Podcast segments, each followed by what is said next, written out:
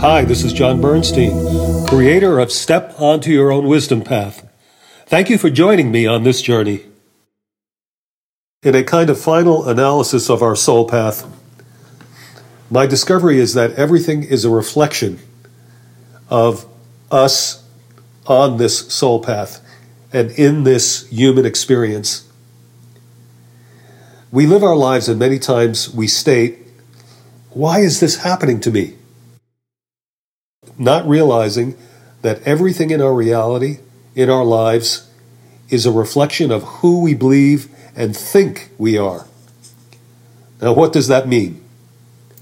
What it means that what we experience and what arrives, what appears in our lives, is a reflection of us, is that how we feel, how we think, and believe inside of ourselves manifests, creates our reality on the outside. Our reality shows us unflinchingly who we are. For example, if you are on your own wisdom path, those beliefs you have about the path, about spirit, will attract to you the resonance, the vibes that your thoughts align you with. So, if you are fearful of being on a wisdom path, for example, you become a being, a person of fear. And as such, you become what I call a fear caller, calling fear to yourself making you, in a sense, an animal of prey, which can manifest in your reality as being preyed upon by someone who is not in fear, but who preys on people who are in fear because, well, these are not the best people. See where I'm going with this? How do we live and experience being a powerful being instead of a fearful one? We can get out of fear by using our thoughts, feelings, visions, intuition, and dreams to guide us to have powerful, positive, loving thoughts and feelings rather than fearful or negative ones. When fearful thoughts come, and they will, address them and immediately go to more powerful, loving thoughts and feelings. This takes practice and repetition. But don't give up.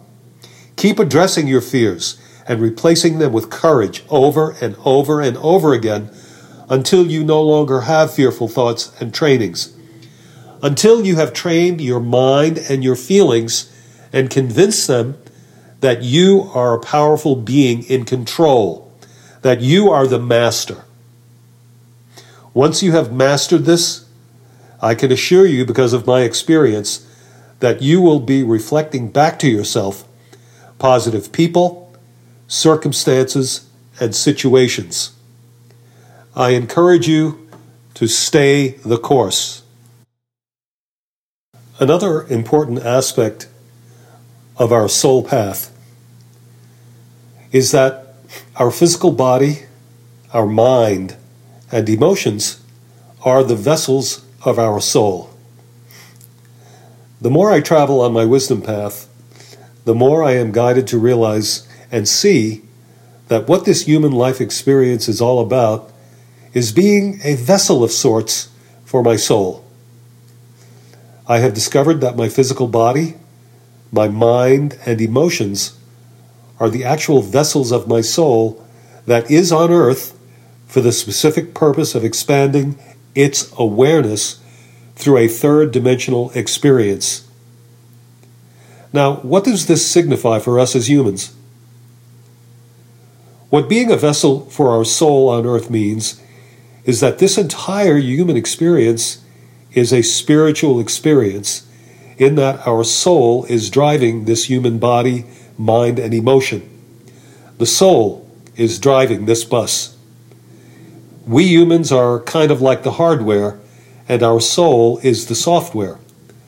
And we have built in platforms for our soul to express itself, for our soul to communicate with us and through us. A great example of seeing the soul in action is through creative expression. When you see a dance concert, a theater production, an opera, a music concert, a singer, a painting, a photograph. You are experiencing and seeing the soul's expression through the body, mind, and emotions of the artists, and at the same time, these expressions of the soul communicate with you, the audience, seeing, hearing, and feeling the artistic expression. We humans are really a soul collective that is existing here on earth to expand its awareness of being and expanding itself in ever more growing consciousness for the sake of self realization. My discovery is that life's singular purpose, by being on my own wisdom path, is to realize self, the higher self. To know that we are soul having a human experience is the quintessential reason for being here, being in body, having a mind, having emotions. Everything else is about the hardware of persona, psyche, ego, or what is known or called the lower self. And by the way, there really is no higher and lower self. There is, I would say, a more expanded self and, you know, let's say a less expanded self. You see where I'm going with this? So, what is the idea here? What am I what am I getting at? The idea here is to go inward and to get to know the voice of your soul. It differs from the ego in that it is the voice of love, and I'm talking about unconditional love. It's the voice of compassion, the voice of peace, the voice of kindness, the voice of strength, of wisdom, of tolerance, and limitlessness. It is to me the field of all possibilities, which each human has built into them, and this gives our human life meaning. May I encourage you to go inside through contemplation to find your own meaning for being human. It is always positive, it is never harmful, and if you think harmful thoughts, that is the delusion of the ego. I've discovered that something beyond the physical begins with a feeling. Our human sensory ability to touch and experience our physical environment, I have found, is the beginning of connecting with spirit. Why is that? What I found is that the reason touch is the beginning of connecting with spirit, with something beyond, is because touch engenders a feeling in humans, and feelings are the messages from the soul, from beyond the physical we live in, beyond the physical world we live in. Now, we can't see feelings, right? They are invisible just like our souls are. In truth, our physical world itself is merely a reflection of our feelings that come from our soul. We humans are really having a soulful experience when we think it's purely physical.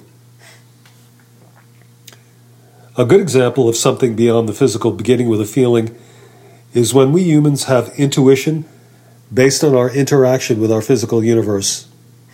It could be a hug from another person, immersing oneself in a hot tub or cold shower, shaking someone's hand, stroking the fur of your cat, holding a crystal or rock, and many other ways of having tactile experiences.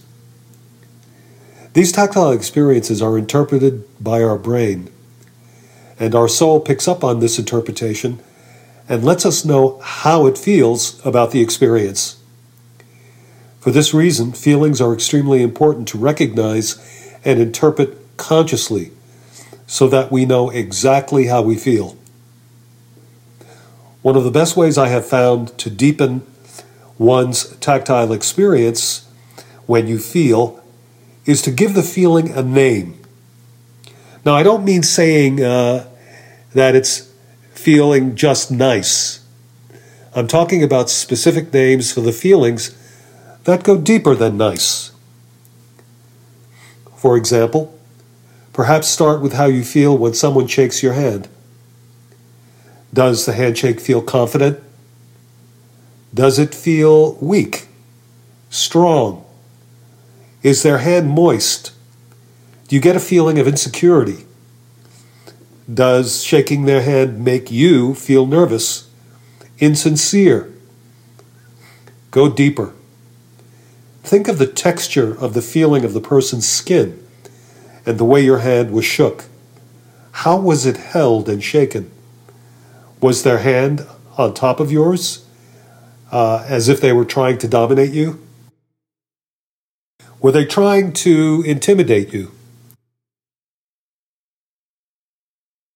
Think of new words for the feeling. Roll the feeling around in your mind's tactile interpretation and see what you come up with. Did the handshake make you like the person? Did you feel put off? Was the hand smooth and soft or rough and scratchy? Pay attention to your feelings. Don't just unconsciously shake someone's hand in a mindless fashion. Shake their hand with intention and see what you feel about it. There are many other examples of how the physical takes us to the beyond, including certain aromas, colors, tastes, visuals, hearing, temperatures, environments, buildings, animals, children, furniture, and so much more. What I've discovered is that when we fully acknowledge the feelings of our soul through our tactile sensory experiences, we realize that we are spirit having a physical experience. That we are inside our soul and not our soul inside of us. Feelings are how we experience our physical reality as interpreted by our soul. Thank you for joining me on this episode of Step Onto Your Own Wisdom Path. Join me next time as we delve deeper into the wisdom of this path of heart.